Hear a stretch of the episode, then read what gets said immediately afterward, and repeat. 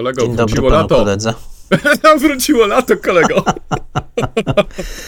No właśnie widzę, że kolega w krótkim rękawku tam szaleje z drugiej strony a, wody. ty, a ty co, za, za tym A kanałem? ja, o, tak, Ach, kapturek. widzę, tak, tak. Proszę Państwa, Państwo go nie widzą, ja go widzę.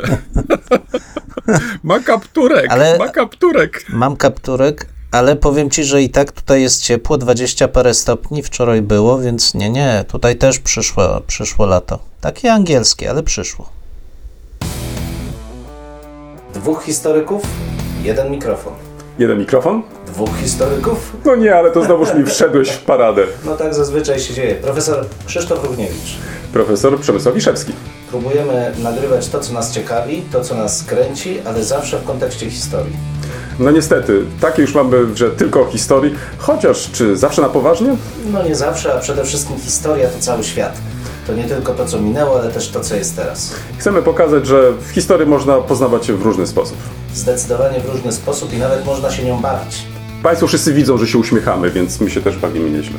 Bardzo dobrze. Dwóch Liczymy historyków, jeden mikrofon. Jeden mikrofon? Dwóch historyków.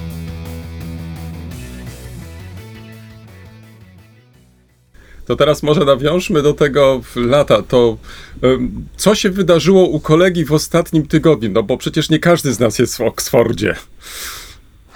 Ja ja może, jestem proszę Państwa, Cambridge. tylko tak, tylko dodam, może tak ja tylko dodam. Kolega ostatnio sfotografował się na tle e, wielkiego księgozbioru w bibliotece i tak e, zacząłem się zastanawiać, co on tam robi.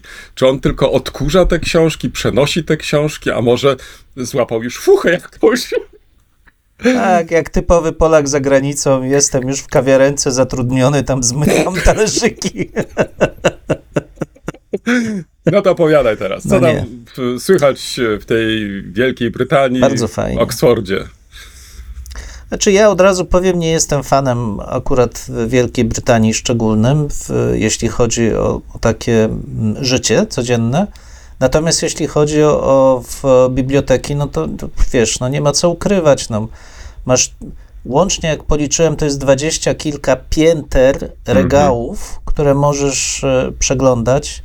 Nieszczęściem tylko jest to, że są rozrzucone w Cambridge między mm, takimi czterema głównymi lokacjami, bo jest północny front, południowy front, północne skrzydło, południowe skrzydło, są jeszcze galerie, gabinety i oczywiście nic nie jest w jednym miejscu, tylko trzeba biegać po tych wszystkich lokacjach, co jest zdrowe dla zdrowia. Ale mówiąc poważnie, atmosfera do pracy jest bardzo dobra.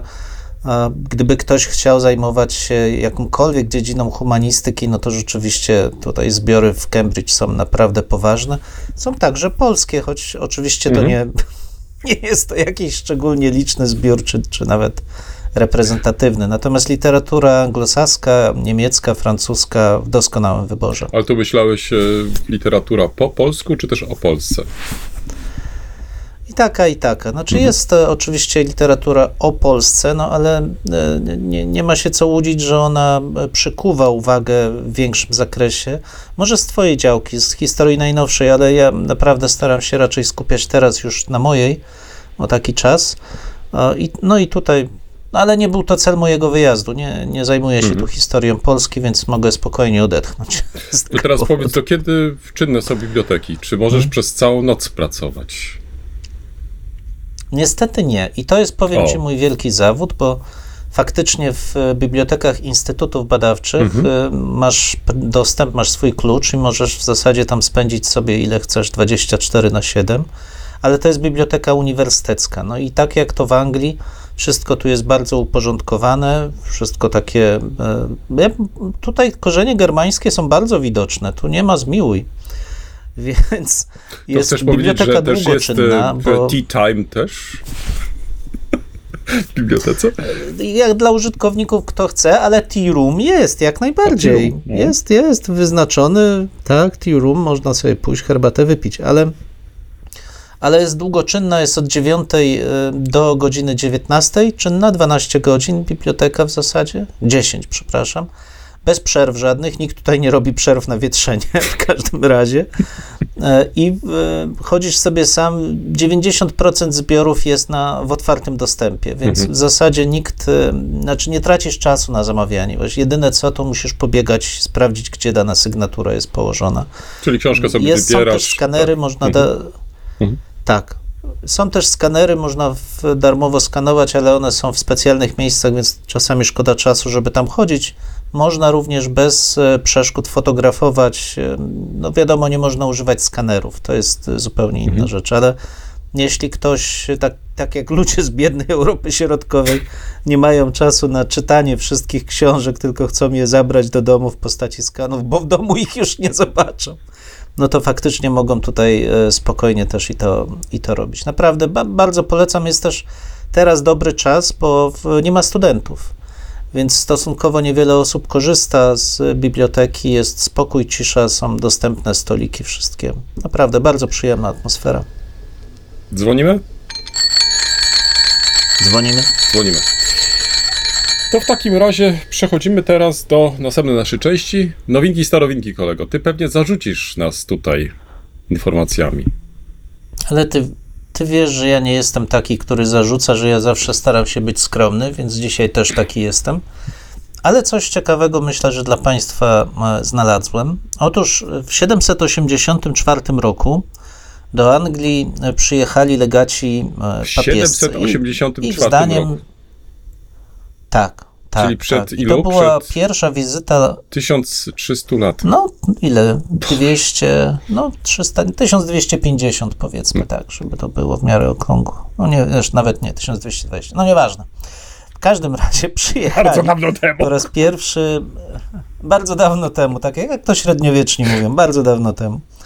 Przy, przyjechali po raz pierwszy od momentu, kiedy z y, taką misyjną wizytą przybył tam wysłannik papieża mm, Augustyn i mieli przeprowadzić taką korektę zwyczajów e, kościoła, ale i ludu Mhm. e, chrześcijańskiego w Anglii. W zasadzie, jak mówimy Anglii, to jest to mało precyzyjne, chodziło o królestwa anglosasów, tylko i wyłącznie, innymi się nie zajmowali. Ale i to jest ciekawe.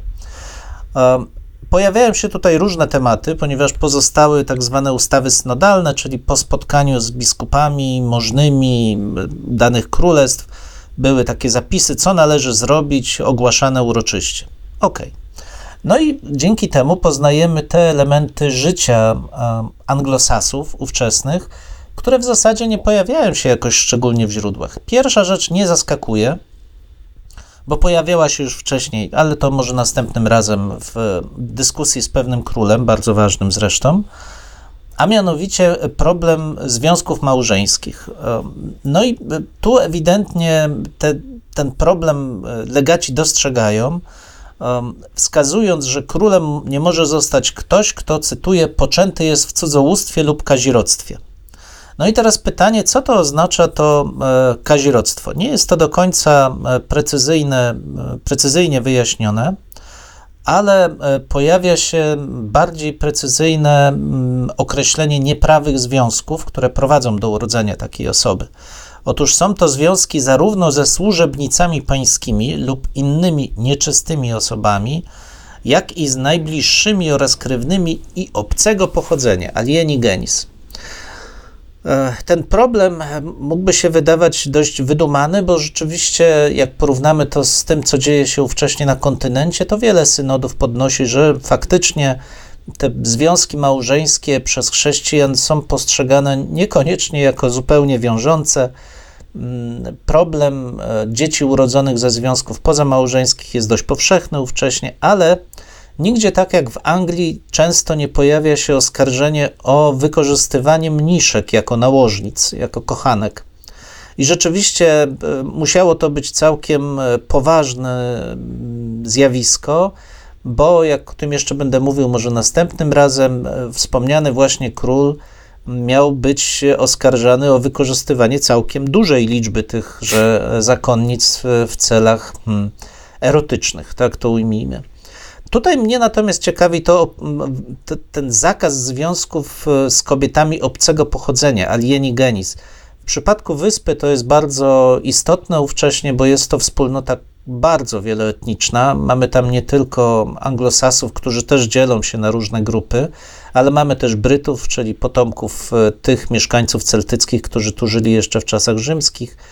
Mamy już wówczas też e, dobrze zorganizowane królestwo e, Piktów. Pojawiają się Irlandczycy z Dalriata, którzy za chwilę razem z Piktami stworzą taką wspólnotę szkocką, więc jakby tych możliwości zawiązywania związków nawet na tym tle jest stosunkowo dużych, takich, takich międzyetnicznych, a do tego dochodzą jeszcze przybysze, bo już wtedy zaczynają pojawiać się oczywiście wikingowie, no ale raczej nie z kobietami i nie o nich tutaj chodzi. Bardziej chodzi o Franków bądź kontynentalnych przybyszów, e, wyznawców religii e, tradycyjnych e, z kontynentu, Germanów.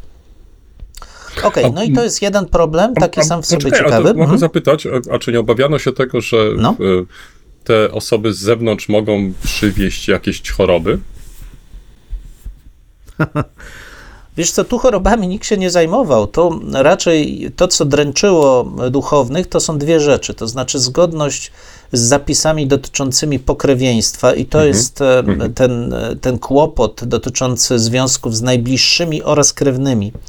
Bo rzeczywiście pojawiały się tam problemy i takie w, w kronikach zapiski są, że czasami dochodziło do związków małżeńskich też e, między bratem czy siostrą, między najbliższymi krewnymi. I e, pytanie, jak liczyć te odległości w pokrewieństwie, było niezwykle istotne. Oczywiście dziś byśmy powiedzieli, że to jest kwestia genetyki. No, wiadomo, że kumulują się wtedy wady genetyczne, jeśli mamy takie bliskie związki małżeńskie.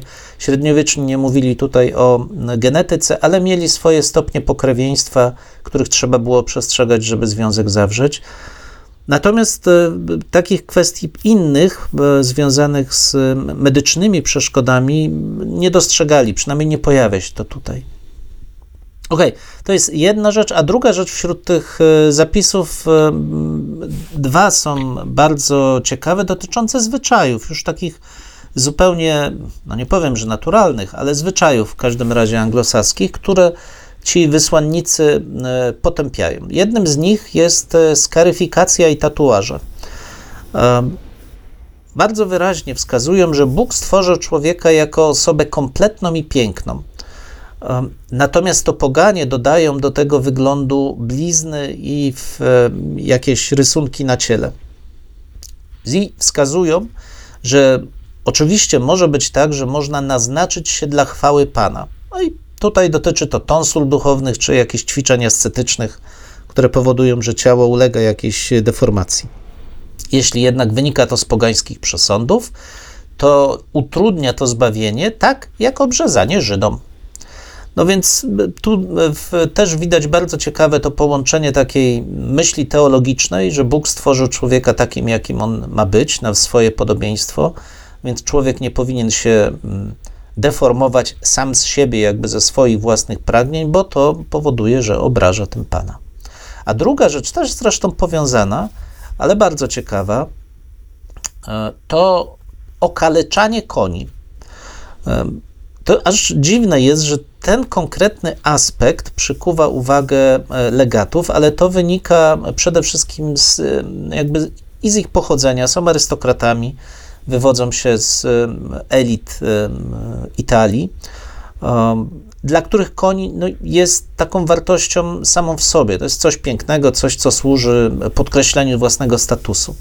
No i legaci byli przerażeni, bo okazuje się, że anglosasi w tym czasie posługiwali się również metodami, które w ich oczach były skrajnym okaleczaniem tych koni. Tu chodziło o rozcinanie bądź przecinanie nozdrzy końskich, to jest nares finditis. Nie jest to precyzyjnie określone, o, jakie, o jaką, jaki typ uszkodzeń tutaj chodziło. Wiązanie uszu i ich e, ogłuszanie tych koni. Ja rozumiem, że tu chodziło o to, żeby w czasie bitwy konie się nie płoszyły, ale w, dla legatów było to również takim przejawem no, barbarzyńskiego okaleczania tych zwierząt, wreszcie obcinanie ogonów. No i tutaj wskazali już jako coś, co, cytuję, czego nikt spośród chrześcijan zachodnich nie praktykuje, co ich kompletnie odstręczało, to było jedzenie mięsa końskiego. Zatem e, wracali z, tego, e, z tej wizyty zadowoleni, bo stwierdzili, że wszyscy mm, e, przyrzekli, że będą się stosować do tych zaleceń, a nam pozostawili bardzo ciekawy obraz społeczeństwa, które w oczach tych legatów jest po prostu inne. I co ciekawe, tym punktem odniesienia do tej inności, i to bardzo mi się mm, spodobało, jest bycie chrześcijaninem zachodnim. To jest ich punkt odniesienia. Wy różnicie się, jesteście inni niż wszyscy chrześcijanie e, Zachodu. Więc ta kategoria takiej wspólnoty chrześcijańskiej Zachodu była już wówczas na tyle powszechna, że miała służyć też takiemu zbudowaniu zawstydzenia. Chcecie być w jednej grupie, no to musicie się zachowywać tak jak inni. Tyle z mojej strony. Czyli to pojęcie Abendlandu e, można byłoby kapitalnie Tak. W ten sposób e, oddać, e, czyli jak to rozumiano i jak dzisiaj się też rozumiał. Zwróć uwagę, że pewien stosunek, o którym ty tutaj e, wspomniałeś, na przykład do zwierząt, to przetrwał do czasów współczesnych. Przecież zwróć uwagę, nawet w czasach chyba największych niedoborów żywnościowych na naszym rynku. W którymś momencie pojawiła się konina, z tego co pamiętam. Ona teraz, wiesz, możesz mnie złapać, ale to państwo mogą nas poprawić albo mnie poprawić. Konina chyba nie była na kartki, więc mogłeś kupić e, po prostu koninę, jeżeli e, rzucono ją i była dostępna, mogłeś kupić bez większych problemów. Ale pamiętam te duże opory, jednak e, w przy kupowaniu tego mięsa. Właśnie e, chociażby z tej racji, o której ty wspomniałeś, że to jest konina, że tego się po prostu nie je i tak dalej, i tak dalej. No także Jest bardzo tabu. ciekawe. Tak, jest, jest tak. takie tabu. Tak, i to zobacz, e, kulturowo to przetrwało no, właściwie stulecia. I teraz, czy jesteśmy przed 1200 laty, czy współcześnie, to jednak mamy bardzo podobny, podobny stosunek. Nie, to tylko, wiesz, pokazuje tą trwałość jednak, e, e, czyli to nasze tkwienie w tej kulturze, gdzie oczywiście wiele rzeczy się zmienia, ale pewne elementy pozostają albo się powtarzają i dla nas one nie są wcale obce. No, Tak, bardzo ciekawe. Zwróć uwagę, że, że tutaj tym takim y, kluczem jest nic innego, tylko estetyka. Znaczy, Mhm, koń mhm. był towarzyszem człowieka, był obok, był, łączyły go emocjonalne więzi, tak. był piękny. I zwróć uwagę, że podobnie jest z psami. Mhm. Dla Europejczyków jedzenie psów jest rzeczą absolutnie wykluczoną. Całe kampanie w Korei przeciwko jedzeniu psów i tak dalej. Jakby ja to rozumiem jako psiarz.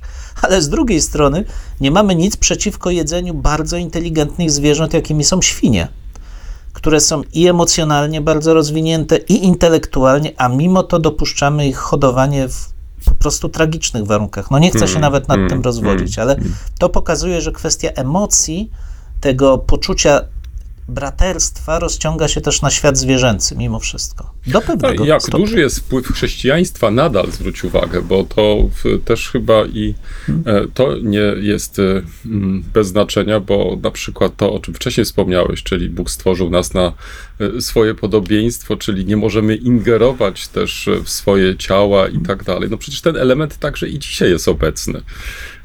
Dla wielu osób jest to sprawą kontrowersyjną, czy, czy można sobie te tatuaże robić, czy też nie. Zresztą zwróć uwagę, jak zmienia się też rola i znaczenia tatuażu też na przestrzeni e, stuleci. Także to też jest e, rzecz ciekawa, Tak. by dzisiaj Tu- tu- praktycznie nie budzić już wątpliwości, prawda? To znaczy nie jest to tylko Mhm. zapisane dla pewnej tylko sfery, czy też grupy osób, e, czy też subkultur, które na przykład e, takie tatuaże e, sobie robiły, żeby odznaczyć się albo żeby odróżnić się od innych subkultur, czy też innych grup.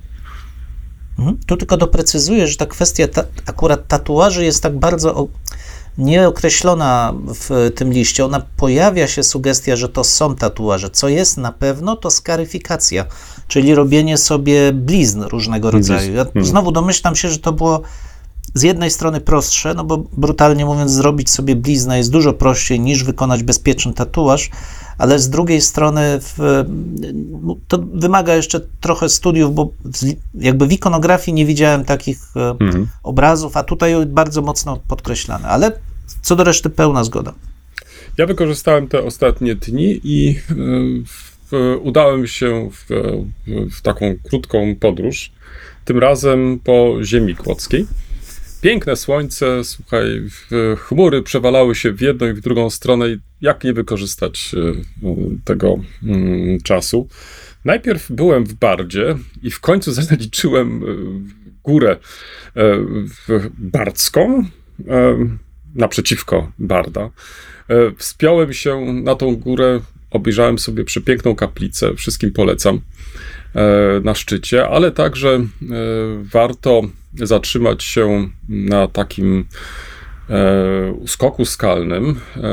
Dzisiaj jest to kapitalnie zrobiona platforma widokowa z takim charakterystycznym, górującym nad miastem krzyżem też. Widać go praktycznie z każdej strony. To jest nieważne, czy jedziesz pociągiem, czy jedziesz e, autem. E, w każdym razie mijasz e, to miejsce. Hmm. Wiesz, tak sobie nawet uzmysłowiłem, kiedy stałem tam koło tego krzyża, że po raz ostatni byłem w tym miejscu na studiach jakoś tak się złożyło, że w, w, raz nie miałem okazji, dwa może jakoś za bardzo nie ciągnęło mnie do tego. I tak po, po wielu, wielu latach e, wróciłem na tą starą trasę i muszę ci powiedzieć, że byłem pod wrażeniem, bo e, i świetnie zachowane kapliczki. E, nie są jakoś tam, wiesz, przemalowane, bo czasami zdarza się, że nie dba się o kapliczki, że, że nie w, poddaje się renowacji e, w, obrazów e, i tak dalej, i tak dalej. Tutaj w bardzo dobrym stanie technicznym, e, pięknie odmalowane.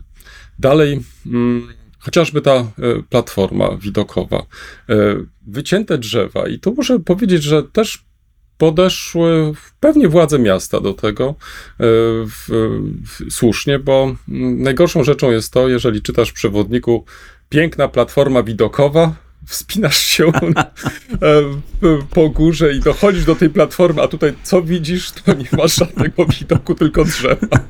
No tutaj faktycznie... No to też piękna przyroda. Nie, to całkowita zgoda, tylko że ja myślę, że chcemy podziwiać także inne widoki e, i tutaj faktycznie zadbano o to, także na czas e, podcinane są te różne niepotrzebne drzewa, samosiejki i dzięki temu faktycznie mamy piękny widok na...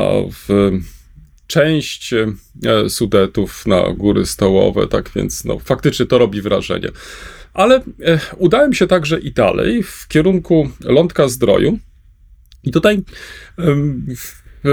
zatrzymałem się w miejscowości, którą Tobie i Państwu polecam, w Olczychowicach. Otóż wjeżdżając do tej wsi, e, zwróciłem uwagę na piękną, kutą bramę, a za tą bramą przepiękny pałac. I to mnie zainteresowało, ponieważ raz tego pałacu jakoś tak e, nie miałem w pamięci. Do tego przepięknie mm, e, w, w, położony, zalany zielenią, albo jak wolisz, otoczony zielenią, no więc co, no trzeba było po prostu wjechać. Okazało się, że e, jest to pałac dzisiaj w posiadaniu w zakonu mm, franciszkanek szpitalnych, Spotkaliśmy jedną z sióstr e, franciszkanek, e, która nas oprowadziła po tym właśnie pałacu, ale także i po całym e, założeniu pałacowym. Byliśmy pod wrażeniem. I dlaczego o tym wspominam? Wspominam o tym, ponieważ siostry zadbały o to, ażeby mm,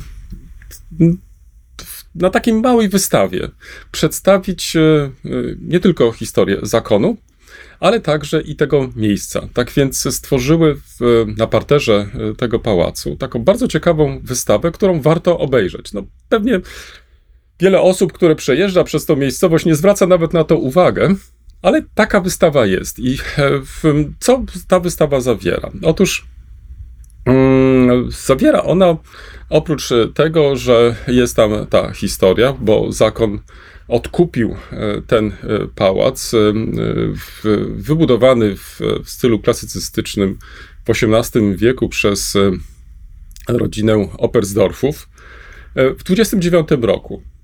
Ostatnia właścicielka tego pałacu, Zofia von Opersdorf, sprzedając ten pałac siostrom franciszkankom, zastrzegła, że chciałaby mieszkać do końca swych dni w tym pałacu, a w zamian ten pałac faktycznie sprzeda. I tak się też stało.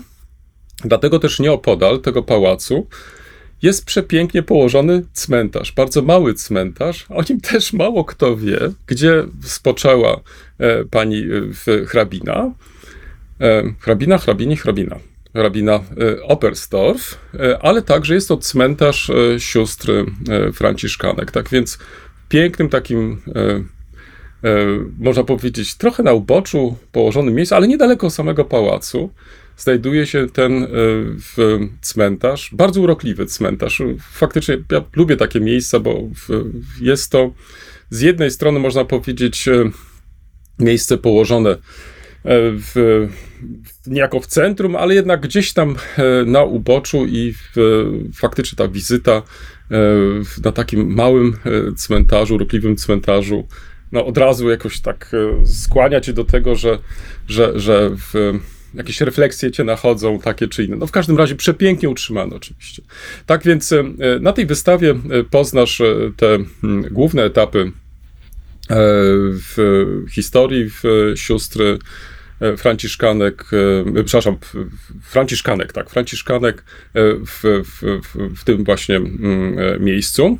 Ale to, co mnie zaciekawiło też, to życie codzienne tych sióstr. To znaczy od końca lat dwudziestych XX wieku. Zwróć uwagę, jest to kilka epok w dziejach tej miejscowości, bo jest jeszcze ta historia niemiecka, bezpośrednio po II wojnie światowej, ale także i współczesna.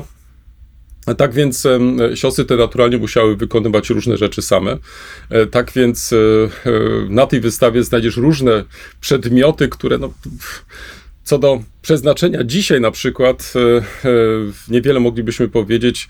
Na szczęście mamy opisy. I tutaj na co chcę, też zwrócić uwagę. Mała wystawa, można by powiedzieć nic nieznacząca, ale zadbano też o to, ażeby te opisy były w trzech językach: po polsku, po angielsku i po niemiecku.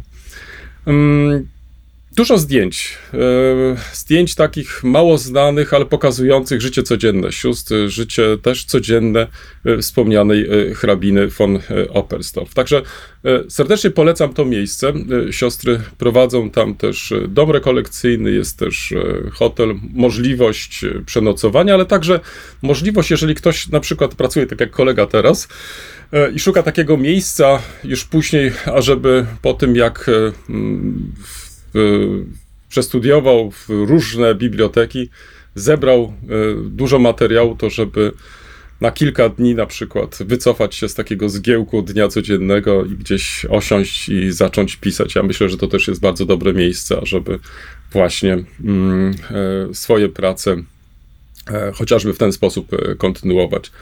Tak więc mm, Ołdrzychowice, pałac, dzisiaj siedziba zakonu sióstr e, franciszkanek e, szpitalnych. Ale nie jest to jedyne miejsce, które warto w Odrzychowicach zwiedzić. Warto zwrócić uwagę też na e, świetnie zachowane mauzoleum.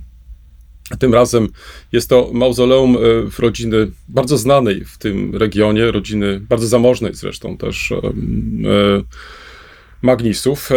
I mm, ten, to mauzoleum znajduje się niedaleko kościoła Jana Chrzciciela. I w, to mauzoleum zachowało się w bardzo dobrym stanie. Niestety nie mieliśmy okazji wejść do środka. W, w, parafia była wtedy, czy też urząd parafialny był wtedy zamknięty, więc tutaj nie udało nam się spotkać księdza i poprosić go o to. ale to, na co zwróciliśmy uwagę, to zwróciliśmy e, też na e, to, że E, jak dobrym stanie jest to mauzoleum. Przecież e, mieliśmy okazję w ostatnich miesiącach, latach e, z kilka takich mauzoleów zwiedzić. To faktycznie zachowało się w bardzo dobrym stanie. I myślę, że także i wnętrze warte jest tego, żeby poświęcić więcej, więcej czasu. Ale to, na co chcę jeszcze zwrócić uwagę, to, że w samym kościele pod wezwaniem Jana Chrzciciela w Łodrzychowicach to jest oczywiście sprawa gustu.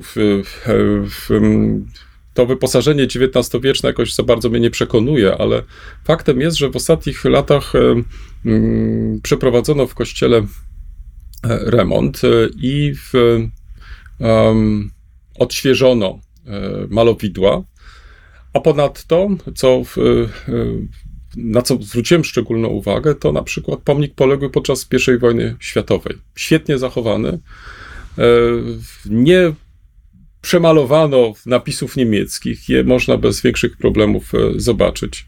Ponadto w otoczeniu kościoła mm, z grobów poniemieckich zrobiono lapidarium, więc także i tutaj zadbano o to, żeby ta pamięć o byłych mieszkańcach Ołdrzychowic niemieckich była także obecna. Takich przykładów kolejnych wsi, które mieliśmy okazję zobaczyć, mógłbym wskazać więcej. Chcę tym samym powiedzieć, że E, mamy do czynienia z bardzo zróżnicowanym krajobrazem e, historycznym, kulturowym.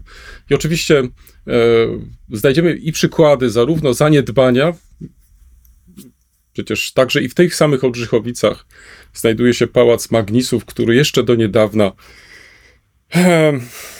był ruiną. Dzisiaj natomiast ma już pięknie położony dach, także wokół pałacu trwają prace Mm, e, budowlane, także być może w przyszłości będziemy mogli także i tam się dłużej zatrzymywać. Być może nawet e, e, pijąc kawę, w, w, czytać na temat byłych właścicieli lub też obecnych właścicieli, lub też rozmawiając wręcz z nimi, ciesząc się, że kolejny zabytek został w ten sposób uratowany. Więc znajdziesz i takie przykłady, to znaczy pewnego zaniedbania, ale także i prób odbudowy, albo też przykłady, gdzie faktycznie mm, już e, w odbudowanych e, zabytkach, w odbudowanych miejscach mm, ich właściciele zastanawiają się, jak spopularyzować wiedzę o tych e, miejscach. I tutaj ten przykład zakonu sióstr Franciszkanek jest takim bardzo dobrym przykładem, bo równie dobrze mogłyby na przykład ten pałac zamknąć, nie udostępnić, e, nie zrobić żadnej wystawy, nie zwrócić w ogóle uwagi. A tak się nie stało. Faktycznie są bardzo otwarte.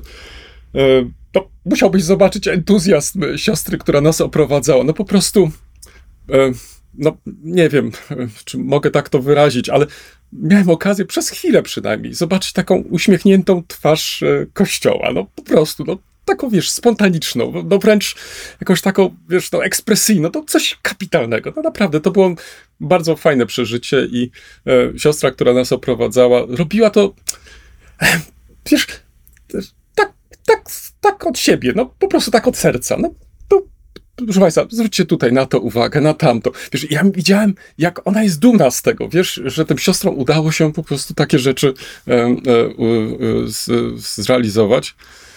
No i muszę przyznać, że to jest bardzo urokliwe miejsce i warto faktycznie czasami e, jadąc do większych miejscowości zatrzymać się, choćby na chwilę, żeby właśnie poznać e, nowe, nowe, nowe miejsca.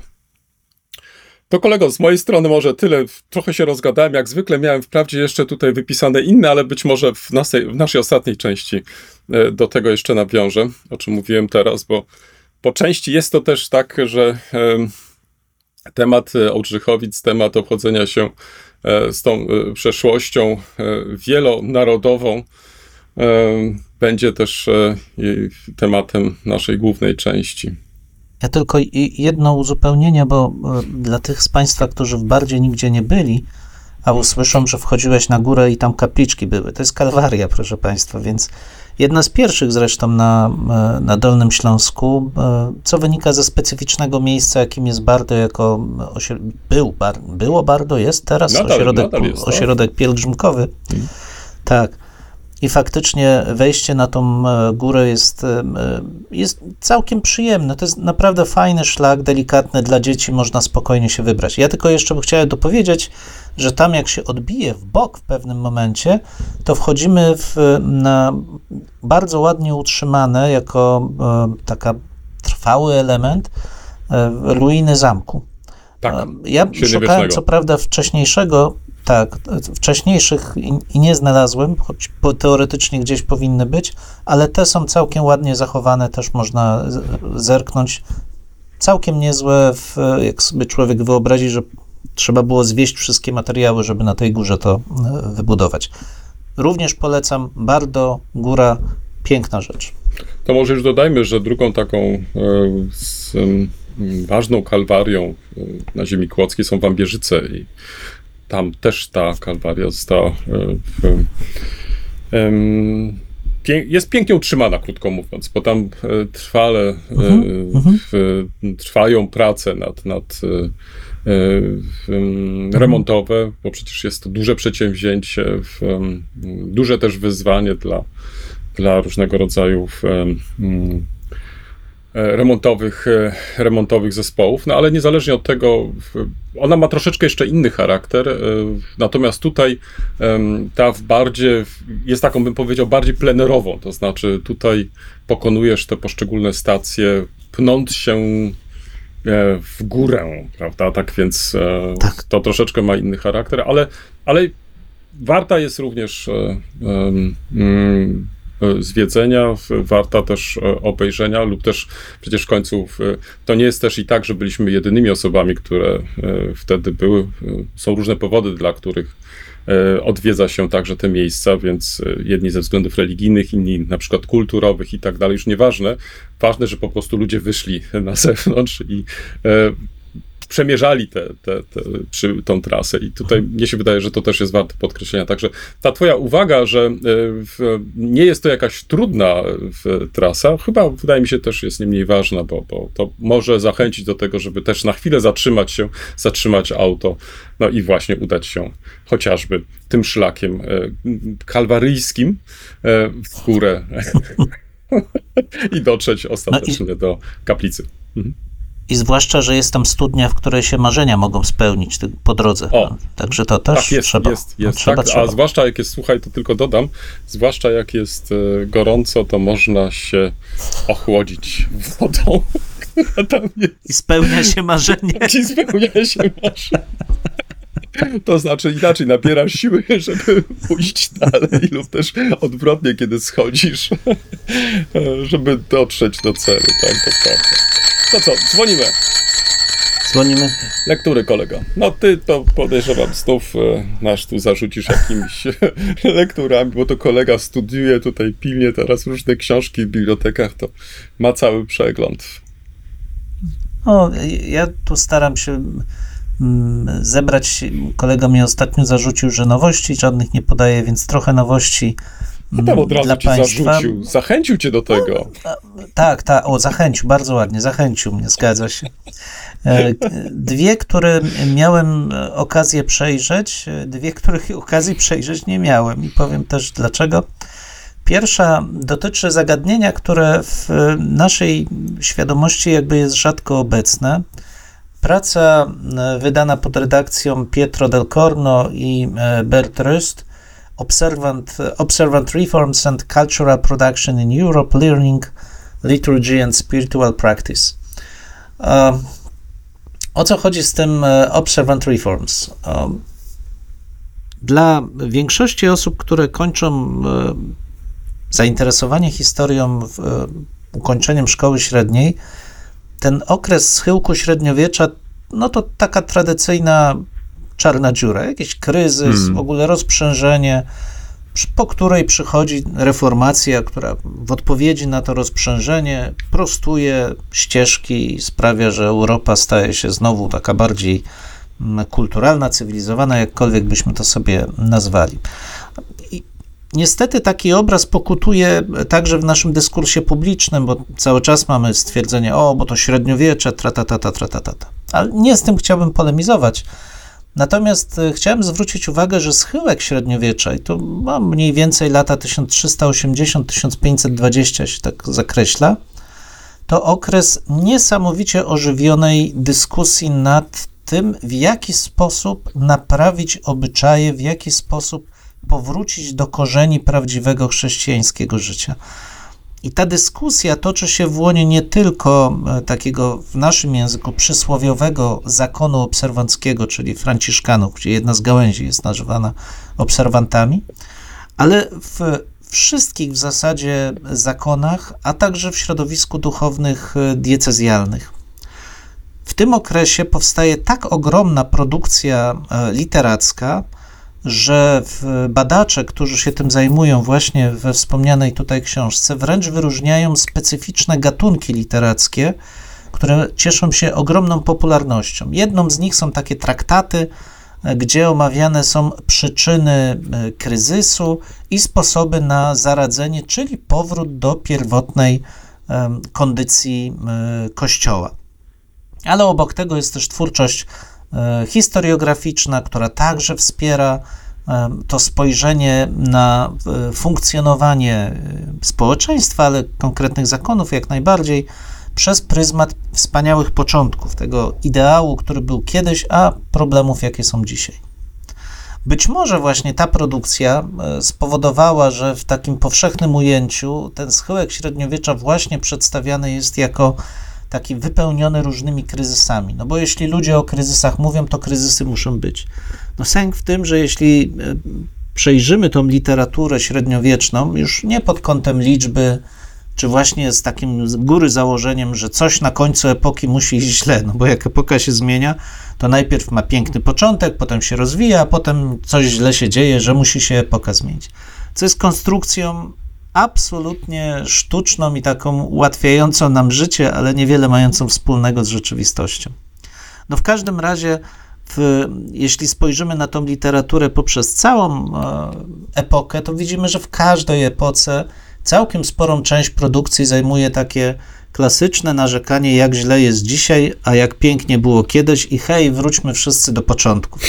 Nic nowego. Dzisiaj, jakbyśmy spojrzeli na nasz dyskurs publiczny, to no, myślę, że wiele elementów takiego myślenia też byśmy zauważyli. Z 13, 13 mm, artykułów poświęconych różnym zakonom, różnym problemom, właściwie przez większość Europy Głównie jest to jednak oczywiście Europa e, Zachodnia. Mamy też bardzo ciekawy artykuł Emilii Amroziak, Was there an observant Cistercian movement reforming the medieval, medieval history and, uh, of the Cistercian order? Czyli czy taki e, duch obserwancki, duch zmiany występował w obrębie zakonu cysterskiego? Profesor Emilia Jamroziak wykłada od lat już na Uniwersytecie w Leeds i między innymi polskimi e, cystersami e, w średniowieczu się e, zajmuje. Warto więc do tego artykułu zajrzeć, a całą książkę też polecam tym, którzy chcieliby zobaczyć, jak wygląda ten schyłek średniowiecza widziany inaczej, właśnie przez pryzmat tych, którzy mm, chcą zmiany, E, niż to, co my czytamy w swoich książkach. I dodam, że książka jest dostępna w, na zasadach open access, więc każdy może sobie ją hmm. w całości bądź w częściach e, ściągnąć ze strony wydawnictwa. Link oczywiście załączymy w naszym, e, w naszym opisie poniżej. Drugą książkę, którą chciałem omówić, jest wydawnictwo between East and West, Studies on the History of Memory, Commemoration and Reception of Medieval Culture pod redakcją Piotra Pranke, historyka mediewisty z Uniwersytetu Mikołaja Kopernika. Książka została wydana w renomowanym wydawnictwie Van der Ruprecht. Ale co e, dla nas e, najważniejsze, e, przedstawia bardzo ciekawe spojrzenie mm, ze strony no, znacznej grupy historyków, nie tylko polskich, na to, czym była właśnie wspomniana komemoracja, czyli upamiętnienie osób żyjących w przeszłości jak wyglądało e, funkcjonowanie siedzib, centralnych miejsc władzy we wcześniejszym średniowieczu i w Polsce, i w Skandynawii, i w regionach południowych, bo jest tu też fragment poświęcony Bizancjum, Bułgarii. Pojawiają się także akcenty współczesne, na przykład e, artykuł poświęcony temu, jak średniowieczne stolice, w cudzysłowie, e, państwa pierwszych piastów funkcjonują we współczesnej świadomości narodowej w Polsce. To Marcin Lisiecki taki artykuł e, zaprezentował. E, jest to efekt e, spotkania, jakie organizuje e, pan Pranke w Toruniu w związku z rocznicą koronacji Bolesława Chrobrego. Taki mały cykl już się zrobił. Naprawdę warto zajrzeć, chociażby, żeby poczytać sobie o w działaniach związanych z upamiętnieniem Bolesława Chrobrego w średniowieczu, artykuł Andrzeja Pleszczyńskiego, czy e, znanego skandalisty Przemysława Urbańczyka o Bolesławie Chrobrym jako upamiętniaczu dosłownie, Mhm. czyli o tym, który dbał o pamięć liturgiczną dotyczącą swojej, e, swojej rodziny. Wszystko dzieje się w okolicy roku, no Upamiętniaczu. tak sobie commemorator przetłumaczyłem. Dobrze, dobrze. Kiedyś mówiło się o utrwalaczach władzy ludowej, to tutaj mamy upamiętniacza e, pamięci e, rodowej. No w każdym razie, wszystko dzieje się wokół 1025 roku. E, Serdecznie zachęcam, zwłaszcza, że znowu praca jest dostępna na zasadach open accessu i link oczywiście Państwu też e, prześlemy. Ok. Um, I jeszcze dwie prace, których niestety nie miałem jak przeczytać, bo nie są dostępne na zasadach open access. Niestety nawet niektóre, obie chyba nie są dostępne też w wersji e, cyfrowej, a wyszły w Polsce. Um, Pierwsza to początki obrządku e, szkieletowego na ziemiach polskich w okresie wczesnego średniowiecza pod e, redakcją Dariusza Błaszczyka i Andrzeja Buko. Praca bardzo mnie ciekawi, bo choć temat brzmi może tak trochę um, egzotycznie, dlaczego obrządek szkieletowy miałby kogoś e, ciekawić i co to właściwie jest. Chodzi o to, proszę Państwa, że w e, tym okresie w całej Europie, w powiedzmy VII, VIII, IX, X wiek, dominują pochówki ciałopalne, czyli mieszkańcy po śmierci spalają ciała osób, co powoduje, że moment, kiedy przechodzą one chrystianizację, jest bardzo wyraźny właśnie w obrządku grzebalnym. Znaczy, chrześcijanie nie akceptują wtedy ciałopalenia. Ciało powinno być złożone e, do grobu, tak jak e, w takim stanie, w jakim się e, zmarły znajdował w chwili śmierci. Dzięki temu archeolodzy, no, to jest duża przesada, bo mimo wszystko te obrządki szkieletowe także spotykamy e, dla e, niektórych społeczności przedchrześcijańskich, no ale to reguła jednak jest taka, że mamy tu, zwłaszcza u nas w Polsce, ciało palne pogańskie, szkieletowe. Domyślamy się, że w jakiś sposób związane z chrześcijaństwem, z, przynajmniej z obecnością chrześcijaństwa w kulturze. Więc e, pojawienie się tych powszechności tego obrządku jest bardzo ważne. No i u nas w, e, dotychczas wskazywano, że tak naprawdę te e, szkieletowe w, e, pochówki pojawiają się dopiero na przełomie X i XI wieku, czyli cały ten okres 966 do około roku 1000 to w zdecydowanej większości okres pogańskiej ludności jeszcze żyjącej na terenie państwa pierwszych piastów. Ciekaw jestem, co praca przynosi, ale tak jak wspominam, wersji elektronicznej tutaj nie zauważyłem, więc tylko sygnalizuję. Opis oczywiście m, Państwu, e, państwu e, załączymy w e, naszym, naszym opisie, opis w opisie. Ale, O, druga rzecz to książka do... No, no. ale to pytanie Tak? takie, to, to w końcu miałeś w rękach tą książkę, czy nie?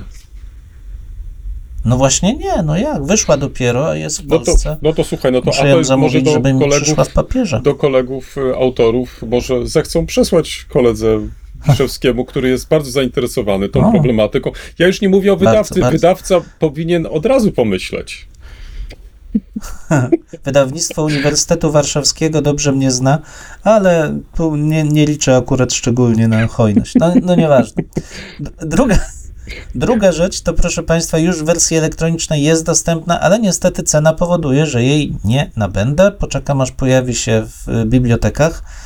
Mm, Mariana Rębkowskiego, Die Entstehung Pommerns, eine archäologisch-historische Studie zur Herausbildung eines frühen im Mittelalter.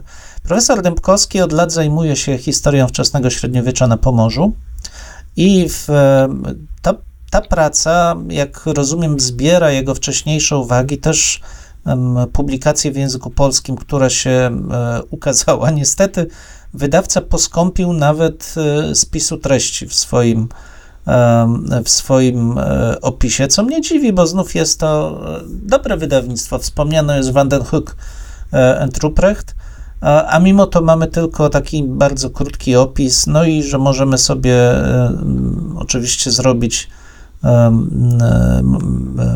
zakupić tą książkę, ale znowu nie całą wersję elektroniczną. W wersji elektronicznej jest tylko Laserprobe, a książkę w papierze można kupić za 50 euro. Więc poczekam. Zwłaszcza, że to jest 180 stron, to ja jednak poczekam.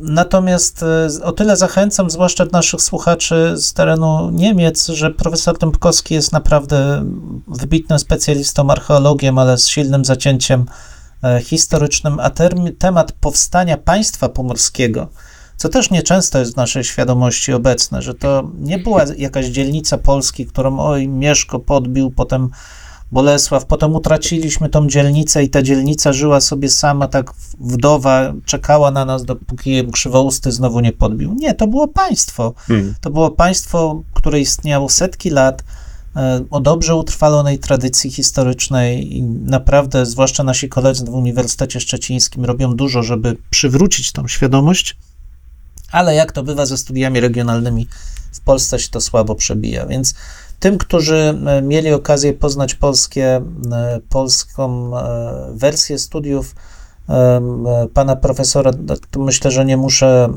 nie muszę zachęcać. Natomiast naszym kolegom z Niemiec bardzo serdecznie i koleżankom bardzo serdecznie polecam. Nie jest to książka długa, ale wydaje mi się, że warto, e, warto po, nią, e, po nią sięgnąć. Już patrzę tylko, ile ma dokładnie stron, żeby powiedzieć, ile za te 50 euro otrzymujemy. 184, no nawet bez Quellen und Literaturverzeichnis to 148 stron za 50 euro. No nie jestem przekonany, czy to jest przystępna cena, ale czekam aż pojawi się w bibliotece. Tyle z mojej strony. Chyba, że kolega otrzyma po naszej audycji egzemplarz, e, tak żeby mógł później zrecenzować na przykład. I proszę zobaczyć teraz tą uśmiechniętą twarz kolegi. Także połączyłem to z dwoma apelami. Drodzy wydawcy, drodzy autorzy. Jesteśmy otwarci. Um, tak, tak, ale to nie oznacza, że tych, których nie dostaniemy, będziemy krzywo recenzować, nie, tylko nie. że lubimy czytać książki. Wiesz co, ale chyba przyjęliśmy taką zasadę, że recenzujemy tylko książki dobre. Prawda? W zasadzie tak, tak chyba że tak. coś jest strasznie złego, to wtedy też ostrzegamy, tak, ale to musi być strasznie złe. Chcemy zniechęcić e, tak. do sięgnięcia po taką czy inną książkę, chociaż nawet i w tym zniechęceniu uważamy, że trzeba najlepiej e, samemu się przekonać, e, bo, bo to nie zawsze nasza ocena musi być tutaj e, ostateczna, bo może Państwo znajdą na przykład w takiej czy innej książce coś, co na przykład my przeoczyliśmy, a uznają, że warto jednak po taką książkę sięgnąć. Ja nie wiem, czy sobie przypominasz, nie wiem, czy Państwo sobie też przypominają tomy wspomnień E, wydawane przez doktora Eugeniusza Pryczkowskiego mm, Kaszubów. E, przez ostatnie miesiące chyba przedstawiałem kolejne e, tomy. Właśnie przed sobą mam tom trzeci, przepięknie wydany. Zresztą to przy okazji może warto też podkreślić, że udaje się doktorowi Pryczkowskiemu faktycznie mm, mm, te tomy wydać w w tak atrakcyjny sposób, że e, no, prezentują się one nie tylko pięknie na półce, ale też e, jest ogromna przyjemność e, trzymania takiej książki w, rę, w ręce i, i, i, kartkowania jej. Ten tom trzeci przynosi kolejne wspomnienia, jest ich w sumie 30. Tytuł Strzał w plecy,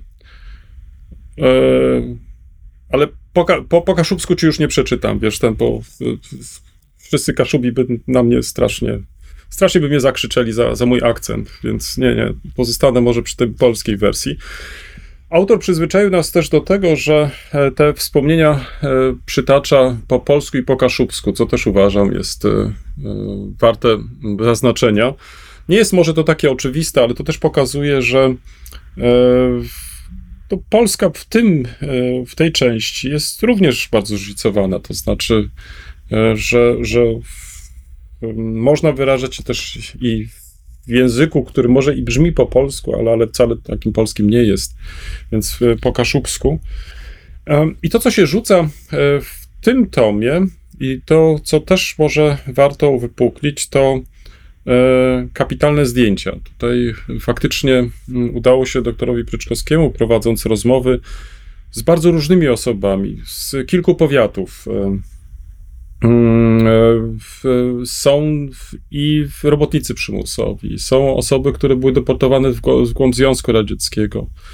Są też osoby, które jako dzieci przeżyły na przykład e, wejście Armii Czerwonej mm, i wspominają ten bardzo trudny okres zarówno końca wojny, jak i pierwszych lat e, powojennych że użyczyły swoich zdjęć. E, I muszę ci powiedzieć, że e, nawet sam fakt wydania tych zdjęć na papierze kredowym jest warty, warty zaznaczenia, podkreślenia, bo to wzbogaca tą publikację. Pokazuje, że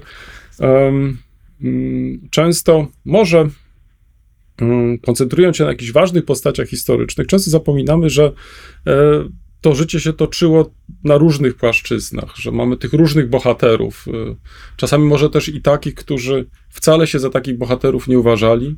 Czytając ich e, historię, ich biografię, za takich e, bohaterów e, spokojnie możemy ich uznać. Tak więc zachęcam do sięgnięcia do tych wspomnień. Nie będę omawiać każdych, każdego z nich, bo to oczywiście byłaby sprawa wyborów. Tu chciałbym, żebyście Państwo mieli taką okazję Właśnie kiedy znajdziecie czas, może jednego wieczoru, e, w, poprzyglądać sobie, zanurzyć się w tych e, e, biogramach, moim zdaniem jest to bardzo ciekawa lektura i dobrze się stało, że mm, ta decyzja, którą podjął dr Pryczkowski wiele lat temu, żeby mm, przeprowadzić wywiady, dzisiaj część tych osób już nie żyje, więc mm, tym bardziej wzrasta ich wartość e, dla nas historyczna. Zapowiem, że szykowany jest e, czwarty tom, który ma e, kończyć ten, ten projekt. I wydaje mi się, że to dobrze się stało i myślę, że tutaj ta determinacja autora warta jest również podkreślenia, że mm, chce nam przedstawić ta, ta, taki, można powiedzieć, wybór wspomnień z historii, które nie zawsze są może w naszych podręcznikach lub też takie, które się uwzględnia w naszych podręczników. Wiesz, takie czasami mam marzenie, że e, będę miał w ręku podręcznik, na przykład do historii, do historii najnowszej, gdzie tak jak w końcu dzieje się to w innych krajach, że będziemy mieli mm, takie regionalne e, wkładki lub też e, autorzy tych podręczników będą uwzględniali regionalne aspekty, tak żeby pokazać bogactwo regionu, gdzie uczą się właśnie te dzieci. Czyli na przykład na Kaszubach, że mamy podręcznik do historii e, najnowszej E, czy to szkoły podstawowej, czy też e, e, liceum, technikum, gdzie właśnie te różne historie, takie bym nawet powiedział, wiesz, nie bohaterów, ale tych osób, które tu się urodziły, czy też tam się urodziły, zaznaczyły swoją obecność w różny sposób, pozytywną, negatywną, bo przecież także chodzi tutaj, żeby pokazać różne te postawy wobec na przykład totalitaryzmów, że właśnie o takich osobach y, coś więcej będzie się można dowiedzieć, wiesz, no i czegoś takiego bym sobie życzył.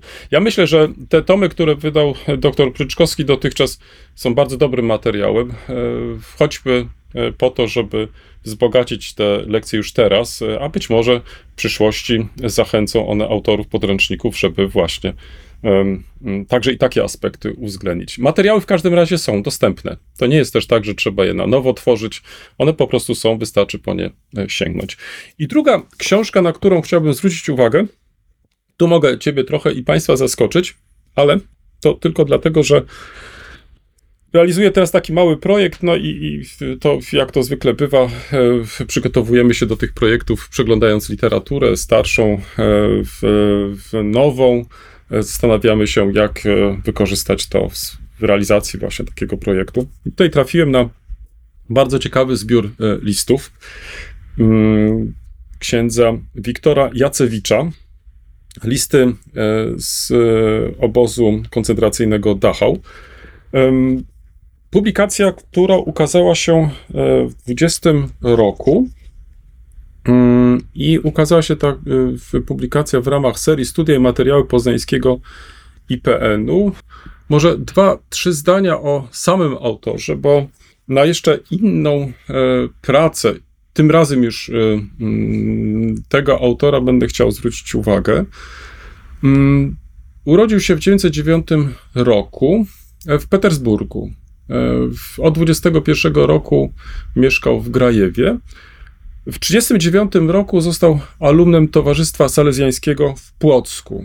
Następnie w 1940 roku aresztowano go prewencyjnie mm, i został osadzony najpierw w obozie koncentracyjnym Zoldau, a tam przewieziony do e, Dachau, a następnie Mauthausen. Później wrócił raz jeszcze do Dachau, gdzie doczekał wyzwolenia.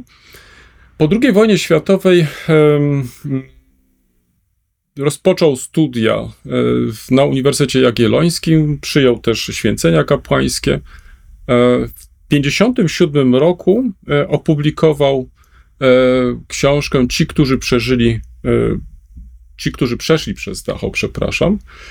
Natomiast w następnych latach poświęcił się Wiktor Jacewicz opracowaniu martyrologii duchowieństwa rzymskokatolickiego podczas II wojny światowej. I nie wiem, czy przypominasz sobie, to są takie cztery czarne tomy e, obszerne, które zawierają właśnie te materiały opracowane przez e, Wiktora Jacewicza. Te tomy ukazały się e, jeszcze w latach 70 w drugiej połowie pod tytułem Martyrologia polskiego rzymskokatolickiego duchowieństwa pod okupacją hitlerowską w latach 39-45. E, zmarł ksiądz Jacewicz e, e, w 1985 roku. Tom, który mam tu przed sobą, to są listy do rodziny, które pisał po niemiecku z obozów Dachau. I jest to bardzo e, ciekawa lektura, bo pokazuje nie tylko życie duchowne w tym obozie, w e, tym miejscu śmierci, e, kontakty między więźniami, życie codzienne, relacje między więźniami a, a władzami obozowymi. Więc jest to bardzo ciekawa lektura. Ona jest w formie listów, więc jest taką próbą też oczywiście, na ile to było możliwe, E, pokazania, czy też oddania tego, jak e, e, w tym obozie się żyło. Niezależnie od tego, jest to bardzo ciekawe świadectwo i myślę, że powinno ono też szerzej być rozpropagowane, tym bardziej, że tego rodzaju materiały nie są dla nas takie oczywiste, a zwłaszcza w ostatnich latach, kiedy trochę zarzuciliśmy te badania nad II wojną światową. Ja tutaj nie myślę tylko o historykach IPN, bo od czasu do czasu kolejne jakieś publikacje się tam ukazują, ale myślę o nas, tych takich uniwersyteckich historykach. To tutaj ta problematyka dotycząca mm, e, II wojny światowej, okupacji hitlerowskiej, zbrodni niemieckich, e, no nie jest taka częsta. I myślę, że może ta książka też stać się taką dobrą okazją, żeby e, zwrócić uwagę na losy, tu w tym konkretnym przypadku duchownych w obozach koncentracyjnych, czy generalnie e, więźniów w obozach koncentracyjnych, lub też można jeszcze bardziej zgeneralizować dzieją obozów koncentracji, bo wydaje mi się, że to jest nadal chyba duży mm, dezyderat badawczy, opracowanie nowoczesnej historii nawet już sam, jak mówię, wiesz, nowoczesnej historii obozów koncentracyjnych, to znaczy e, przygotowania nowego opracowania dotyczącego tej problematyki, ale e, nie tylko mm, e, koncentrującego się na poszczególnych obozach, bo, bo tutaj sporo tych materiałów się oczywiście w przyszłości ukazało, ale prób takich syntetycznych opracowań, to znaczy, żeby zachować tą pamięć, żeby starać się w, w sposób nowoczesny, badając tą problematykę, zachęcać do, do jakichś kolejnych, do kolejnych prac. Listy z KL Dachau Wiktora Jacewicza w opracowaniu y, Jarosława y, Wąsowicza Poznań 2020 rok. To tyle z mojej strony. Same ciekawe rzeczy. E, mnie oczywiście najbardziej podobał się pomysł, żeby były wkładki regionalne w podręcznikach ale e, pewnie wiesz, że podręczniki pisze się pod podstawę programową, czyli dopóki nie będzie zmiany w podstawie Hmm. programowej do nauczania historii, dopóty nie bardzo wierzę, żeby tego typu elementy się pojawiły, bo, bo to jest koszt dla wydawnictw, którego one nie chcą e, ponosić. A to się zmieni dopiero, kiedy zmieni się cała polityka wobec regionów, więc mam nadzieję, że już niedługo, ale pożyjemy, zobaczymy, ale pomysł absolutnie jestem za. Tak sobie nawet rozmarzyłem się, że dzieciaki gdzieś ze Śląska, nieważne dolnego czy górnego, rozmawiają z tymi z Pomorza i z Mazowsza i wymieniają się ciekawostkami o swoich regionach. Przecież jak kapitalnym budzi to poczucie Mhm, tożsamości, mhm, takie samoświadomość kulturową też. No, jak wiele można wtedy przekazywać takich rzeczy innym także, zamiast dyskutować w kółko o jednym i tym samym, tych samych zgranych kliszach, które się przekazuje. Ale wiesz, ale ja tak się zastanawiam, e, czy to trochę też nie jest, poza tym może takim elementem komercyjnym każdego z wydawnictw, czy to nie powinno być w przypadku wydawnictw podręcznikowych jakaś taka pewna misja, którą y, one też powinny pełnić, to znaczy, bo przecież y, publikowanie takiego innego czy innego podręcznika, to oczywiście ja się zgadzam z tym, być może to, co mówię, jest y, bardzo naiwne i tak dalej, ale co stoi na przeszkodzie, żeby taką wkładkę dołączyć? No już niezależnie od tego, czy jest taka podstawa programowa, czy też nie. Chodzi tutaj jednak o pewne uwrażliwienie, to znaczy, że w, jeżeli mówimy o tej historii, na przykład historii Polski, to niech ona się składa z tych regionów i żebyśmy mogli pokazać, chociażby na tych konkretnych przykładach, e, tą specyfikę regionalną. Przecież po to tylko, żeby też wykazać, że to często, tak jak nieraz o tym mówimy podczas naszych rozmów, że to się wcale nie ogranicza tylko do historii tego regionu, że te regionalne przypadki nagle stają się nam przypadkami uniwersalnymi, bo przecież nawet na przykładzie tych wspomnień, o których wspomniałem wcześniej, osób, które deportowano w głąb Związku Radzieckiego, nagle otwierają się przed nami całkiem inne jeszcze rozdziały losów Polaków, czy też obywateli Polski podczas II wojny światowej. I na tym konkretnym przykładzie możemy to świetnie zilustrować. Ja to wiem, ty to wiesz, a dopóki nie zmieni się podstawa programowa i nie będzie miejsca w ogóle na historię regionalną, to nauczyciel będzie miał do wyboru, czy w tej skąpej liczbie Mm. godzin zmieści się z podstawą programową, czy się nie zmieści. I boję się, że dla większości jest to nie, jakby niemożliwe, bo nie wiem, wszyscy chyba znamy ten dowcip, że polskiej szkole jakieś silne lobby egipsko-rzymsko-greckie jest, bo właściwie uczy się w kółko historii starożytnej przede wszystkim, trochę o średniowieczu, a na historię nowożytną i najnowszą brakuje czasu. To oczywiście pewna klisza, ale faktycznie to ciężko jest y, nauczycielom zmieścić się z całością programu i żeby mogli dołożyć jeszcze do tego treści te regionalne, to obawiam się, że musiałby być takie jasne, jasne wskazanie. Coś musiałoby ubyć z podstawy, żeby to się mogło w niej znaleźć. Mm. Ale ja jestem wielkim tego orędownikiem. Ja bym, tu przepraszam, rzucę heretycką myśl, w miejsce religii chętnie wprowadziłbym nauczanie regionalne. Naprawdę byłoby to świetne rozwiązanie. Dlatego teraz nie dziwię się, że są nauczyciele, którzy kończą na starożytności. Nie chcą się narażać. Nie chcą się narażać. No, no właśnie. Tak. Dzwonimy.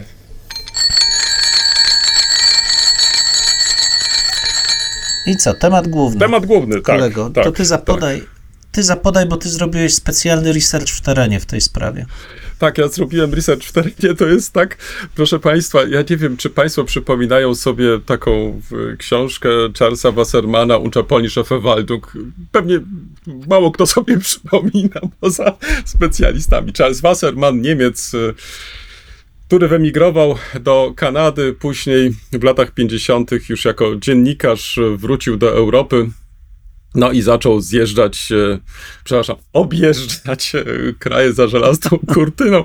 Między innymi e, trafił na Węgry, także był w Polsce i to w bardzo ciekawym okresie podczas wypadków poznańskich, ale do tej Polski wrócił chyba, jeśli się nie mylę, rok później.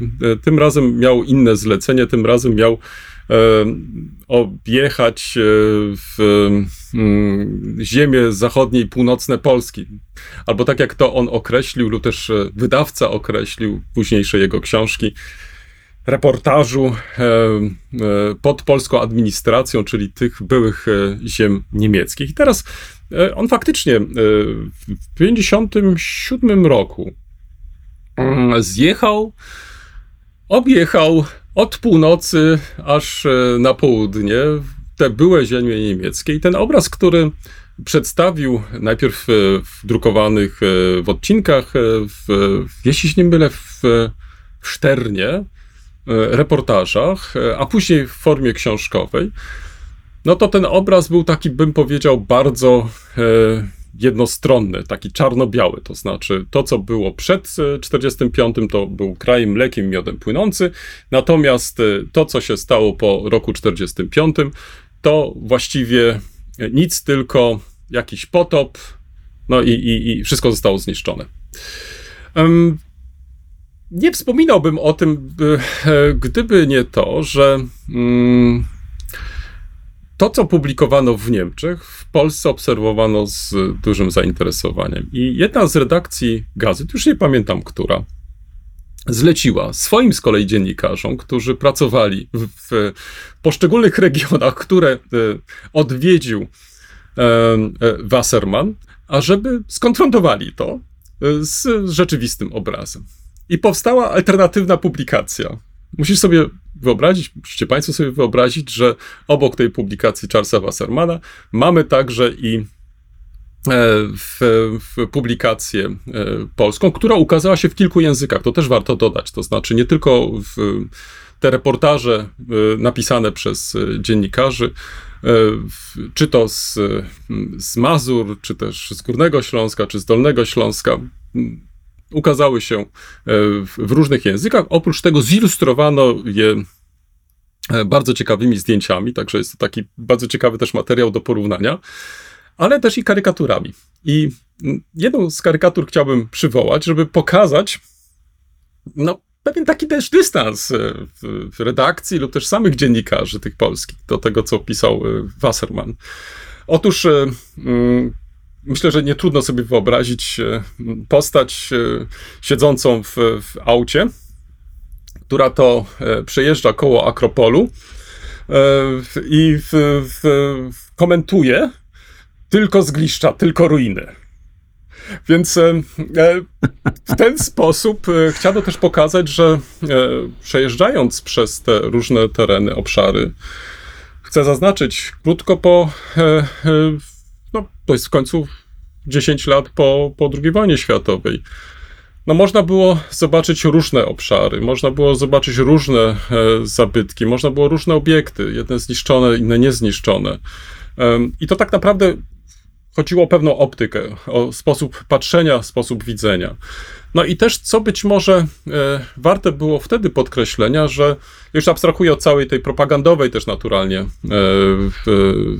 tego propagandowego elementu, że mm, no może jedna wizyta nie wystarczy. To znaczy, że trzeba jednak e, się zatrzymać na dłużej, że trzeba po prostu rozejrzeć się, że trzeba na przykład sprawdzić, co było e, powodem, że na przykład taki obiekt, a nie inny e, był zniszczony, nie został nadal odbudowany, co po prostu było przyczyną tego. Czy poza narodowymi przyczynami, bo to jest po niemieckie na przykład, albo jakieś tam jeszcze inne po, e, na przykład pożydowskie, że tego nie będziemy po prostu odbudowywać i tak dalej, i tak dalej.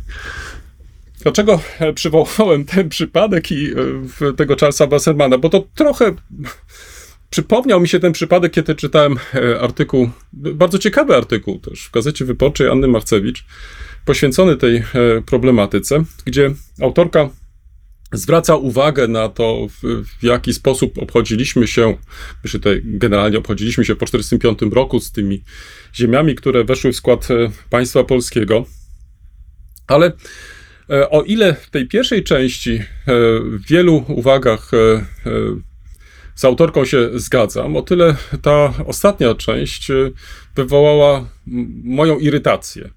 To znaczy, trochę tak przypomniał mi się ten Charles Wasserman, który to tak e, szybko przejechał przez e, te obszary, wynotował coś, coś zobaczył i później zaczął generalizować, nie szukając e, przyczyn tego stanu, czy też ewentualnie nie zwracając uwagi na to, że tak naprawdę mogły to być e, inne powody, dla których e, na przykład e, taki jest obraz, a nie inny. Żeby tutaj dać, e, mm, w, czy, czy, czy, czy dać jakiś konkretny, ko, konkre, konkretny przykład.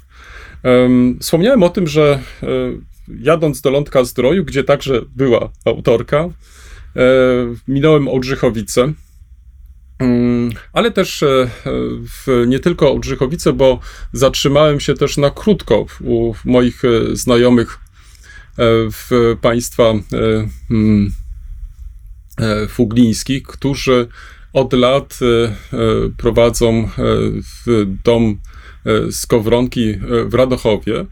Tam znajduje się e, bardzo e, ciekawa izba e, regionalna, gdzie pokazana jest historia e, ziemi kłodzkiej. Jest to prywatna inicjatywa. Nie trzeba daleko jechać, e, kilka kilometrów e, dalej znajduje się skansen Gotwaldówka, e, którą z kolei e, w, stworzyła e, w Renatę Czaplińska e, od roku 89. Tworzy, stworzyła, tworzy, uzupełnia. Od 2019 roku można tam obejrzeć stałą wystawę pod tytułem Spojrzenie w przeszłość, Ziemia Kłodzka, jej historia i tradycja. Więc trzeba po prostu zjechać z tego głównego traktu w kierunku e, Lądka, żeby czy zobaczyć e, izbę e, trady, w, w tradycji w, w, w Radochowie, czy też na przykład skansen Gotwaldówka w kątach Bystrzyckich. No i teraz ten ostatni przypadek, który zwrócił, czy tak zbulwersował autorkę tego artykułu. Mianowicie mm, stwierdziła ona, że zacierane są ślady niemieckości, że w, praktycznie mm, ten proces e, destrukcji e, trwa nadal i tak dalej, i tak dalej. E, Pewnie na myśli miała e, pomnik poległ podczas I wojny światowej, e, który znajduje się e, przy kościele w Lądku Zdroju, e, który faktycznie e, częściowo tam, gdzie jest wykaz nazwisk, e, jest z- nieczytelny, bo, bo te napisy zostały zabetonowane. No tak, tylko że one zostały zabetonowane już przed rokiem 89. Do dzisiaj ich nie usunięto, czy lub też e, nie przeprowadzono renowacji, co wcale nie oznacza, że na przykład obok e, znajduje się krzyż e, pięknie odremontowany z niemieckim napisem. Tam nie ma polskiego podpisu. Oczywiście dzisiaj moglibyśmy sobie życzyć, że przecież e, dotarcie do e, zdjęć e, z odsłonięcia pomnika tego poległ podczas I wojny światowej, czy też nawet e, rekonstrukcja tych nazwisk nie powinna stanowić większego problemu, więc mamy dzisiaj narzędzia, za pomocą których możemy to zrobić, na przykład kody QR i każdy z nas może sobie zeskanować i może wtedy na przykład obejrzeć sobie, jak e, wyglądał ten pomnik e, przed laty, jak, e, jak dzisiaj to sami widzimy, ale równocześnie na przykład mogłaby być dodatkowa informacja, dlaczego pozostawiono ten pomnik w takim stanie, a nie innym, bo przecież sami nawet nie wiemy, dlaczego na przykład zabetonowano przed laty e, w taki pomnik, e, e, usuwając tym samym nazwiska poległych. Nie znamy powodów. Może to była cena, żeby dostać na przykład materiał na remont kościoła. Nie mam żadnego pojęcia. Mogą być różne powody, więc to wymaga faktycznie jednak jakiegoś takiego e, większego zastanowienia, poszukania, poszperania, popytania, ażeby móc e, później na przykład e, do takich wniosków dochodzić jak e, autorka w swoim artykule. No nie wiem, jakie ty masz wrażenia, bo tak trochę długo, długo teraz w, o tym opowiadam. Może tylko dla porządku dodam, że po ukazaniu się tego artykułu nasz kolega Robert Traba zareagował, przytaczając z kolei przypadki czy przykłady z innej części Polski, nie z, z Dolnego Śląska, tylko z, mm, z Pomorza. Myślę, że w, no, dzieje się coś ciekawego. To znaczy, z jednej strony mamy różne te wizje Polski, różne oczekiwania, różne wyobrażenia. Z jednej strony możemy patrzeć na ten artykuł, hmm, może ta nasza praca, ta wieloletnia, no w końcu każdy z nas uczestniczy w tym procesie, może za mało jest znana w, w tej innej części Polski. Może powinniśmy być bardziej ekspansywni, może powinniśmy bardziej e, zachęcać do tego, słuchajcie, w, sięgajcie po te czy inne publikacje, które drukujemy i dopiero na tej podstawie, hmm, mając e, tą wiedzę, spójrzcie trochę innymi oczyma, tak, bądźcie bardziej otwarci na to, co będziecie po prostu widzieć w różnych częściach Polski, bo przecież ta, to nasze też wyobrażenie przykładowo o e, wschodniej Polskiej jest też inne e, niż nasze na przykład o naszej części. Ja myślę, że tam też pewnie byśmy po, powielali różne klisze, które posiadamy tutaj na zachodzie, a one nie zawsze muszą e, odpowiadać prawdzie. Wiesz, ja jakby nie chcę się przysłowiowo znęcać nad artykułem, bo to nie, nie ma jakby większego znaczenia. Zresztą pamiętajmy, że to był dość krótki tak naprawdę e, artykuł, taki esej. Um, mnie bardziej zastanawiało, dlaczego redakcja Gazety Wyborczej opublikowała w ogóle bez jakiejś refleksji, mam wrażenie, ten, tą publikację. Um, bo w e, gazecie pracują naprawdę dobrzy dziennikarze. Ja e, przypomnę tylko tutaj e, artykuły poświęcone ziemiom zachodnim, a właściwie, e, a właściwie naszemu e, Śląskowi, Wrocławiowi e, Beaty Maciejewskiej, która wielokrotnie pokazywała, w jaki sposób to dziedzictwo kulturowe jest żywe wśród e, mieszkańców Dolnego Śląska. E, nikt nigdy z tego żadnego problemu nie robił i w, e, ona też przecież była współinicjatorką wielkiej akcji Oddajcie co nasze. No dużo można by tu przytaczać takich działań, które gazeta podejmowała, tutaj ta wrocławska część, e, bo tą znam, właśnie w celu podkreślenia znaczenia dorobku, funkcji te, tego dziedzictwa. Już nie wspomnę nawet ostatnie działania na rzecz poniechania, e, wybijania dodatkowych drzwi w kaplicy barokowej przy katedrze. No więc dlaczego, e, dlaczego w, w takim razie taki artykuł się ukazuje i to bez komentarza żadnego ze strony gazety? Mm, e, choć na jej plus oddaje oczywiście, że zamieszczono potem komentarz profesora Traby. Wydaje mi się, że to jest element trochę szerszego problemu. To znaczy, ta publiczna narracja o tym, jak e, funkcjonuje, czy jak zagrzewają politycy do konfliktu polsko-niemieckiego, zaczyna przesłaniać trochę rzeczywistość. I e, pod konkretną tezę układa się ta rzeczywistość w oczach osób, które no jakby chcą ją zobaczyć taką, jaka ona jest. Ja wielokrotnie podkreślałem, że ten dyskurs publiczny, polityczny to jest jedna rzecz, a życie toczy się zupełnie inaczej w wielu miejscach. I oczywiście pewne klisze polityczne mogą przesiąkać, może coś się tam w głowach różnych osób, zwłaszcza tych, które z różnych powodów chcą coś od danego polityka uzyskać, zmieniać. Ale generalnie, tak jak ja, e, urodzony na tych e, ziemiach jednak już prawie 50 lat temu, widzę tą sytuację, to większość osób, które tutaj żyje, nie ma absolutnie żadnego problemu z faktem, że jesteśmy współodpowiedzialni za dziedzictwo kulturowe, że to dziedzictwo kulturowe nas współtworzy, że my współpracujemy dla całej, no górnolotnie mówiąc, ludzkości, żeby tym dziedzictwem podzielić się w przyszłości z innymi. Mm. I sprawa politycznych konfliktów gdzieś tam e, jednego polityka czy drugiego naprawdę nie ma znaczenia. Pewnie, żebym chciał, żeby od strony takiej dziennikarskiej pani zechciała, e, pani Machcewicz zechciała nawet uszanować tą pracę wiele dziesięcioleci trwającą naszych e, koleżanek i kolegów muzealników, ale też, no przepraszam, zwykłych obywateli z różnych miasteczek i wsi, którzy sami, i to podkreślam, z własnej woli dbają o pomniki poległych e, w czasie I wojny światowej, ale też i wojen XIX środki, wiesz, wieku. To też trzeba podkreślić, wieku. myślę, wiesz, tak. prywatne środki często e, i to dzieje się e, bez oglądania się, czy uda się dostać dofinansowanie, czy też po prostu nie. Hmm. Dokładnie. A ja jeszcze tylko wspomnę, że dla mnie takim symbolicznym procesem, który się dokonuje i ma znaczenie, jest fakt, że ziomkostwa czyli te wspólnoty osób, które musiały wyemigrować po 1945 roku, a które w zasadzie wygasają w tej chwili, bo dzieci i wnuki tych osób są najczęściej kompletnie niezainteresowane tym, co się wydarzyło, co, co miało miejsce przed 1945 rokiem. One posiadają ogromną dokumentację archiwalną. I całkiem spora ich część ląduje w Polsce na podstawie wieloletnich współprac między muzeami, między bibliotekami.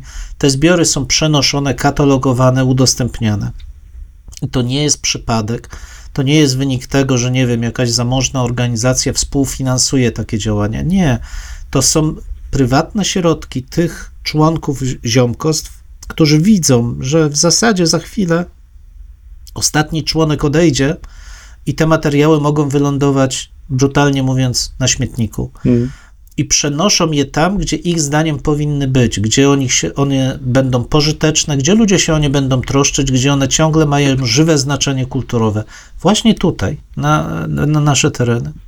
Więc podsumowując, z dużym smutkiem przeczytałem ten artykuł, bo mówię, wydaje mi się, że on nie, że nie uszanowano tych ludzi, którzy naprawdę od wielu lat e, współpracują i to nie nad jakimś górnolotnie e, określanym dialogiem polsko-niemieckim, tylko współpracują w celu zachowania tożsamości kulturowej, swojej własnej, ale też upamiętnienia osób, które, e, które tutaj były. To jest naprawdę, jak się na to spojrzy, tak humanistycznie cenna działalność, że ją powinno się doceniać, propagować, ale wystarczy jej poszukać.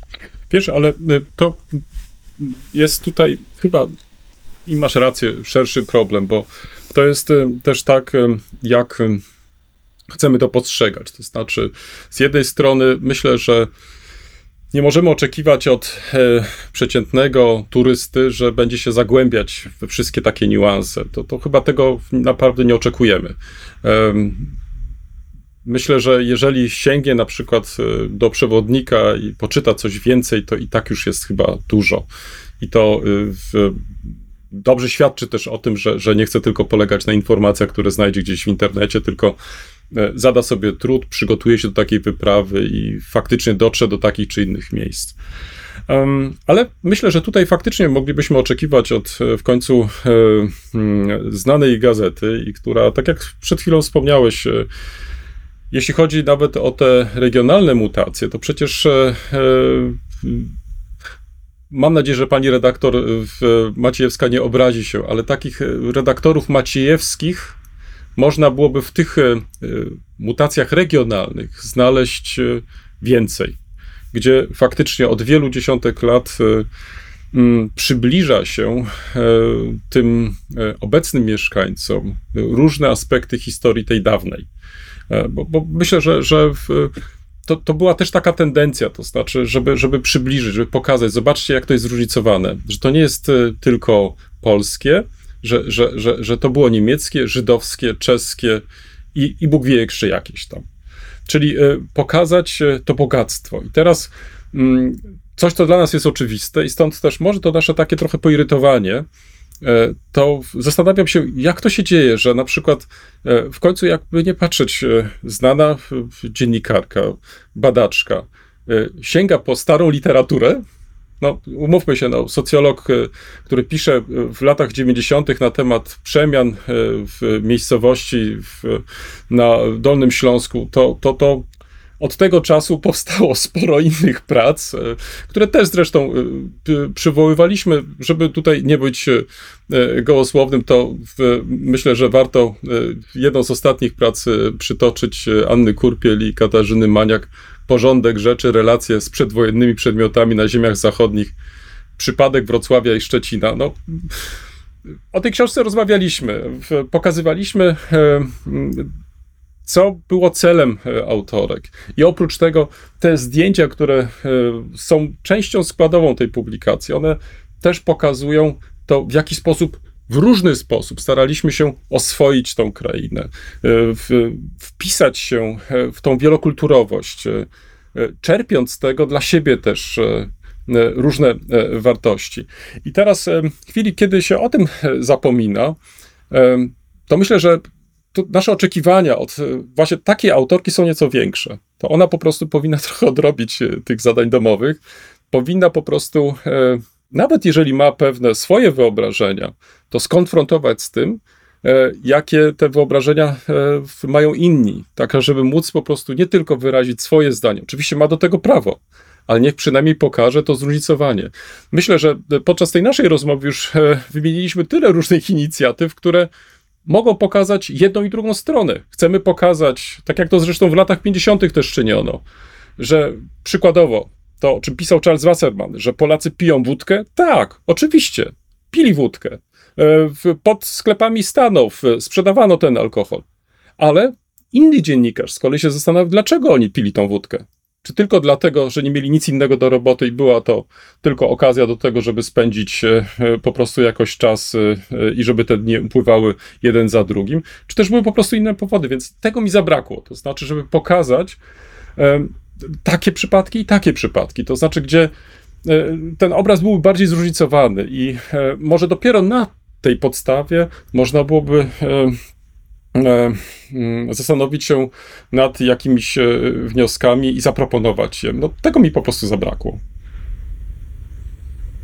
Wiesz, ja zawsze mówię, że re- recenz- jak się recenzuje, to trzeba poszukać tego, co chciał powiedzieć autor i czy to dobrze zrobił, a, a mniej szukać tego, co ja bym chciał i Tak, tak. a on tego nie zrobił.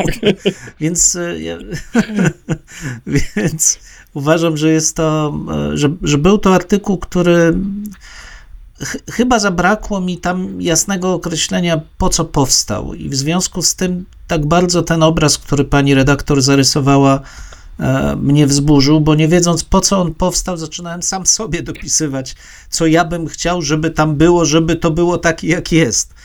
Um, i, i nie wiem, ja cały czas mam w sobie to przekonanie, że żyjemy w regionie tak niesamowicie ciekawym, gdzie jest tylu naprawdę pełnych energii ludzi, którzy tyle czasu i swojej własnej energii życia poświęcają, żeby ten kulturowy krajobraz e, przekazać pokoleniom przyszłym, że warto to uszanować. Na, to, na tym właśnie bym się skupił. Oczywiście, że są rzeczy złe, jak wspomniałeś, ale warto uszanować tych ludzi, którzy troszczą się o naszą wspólną przyszłość.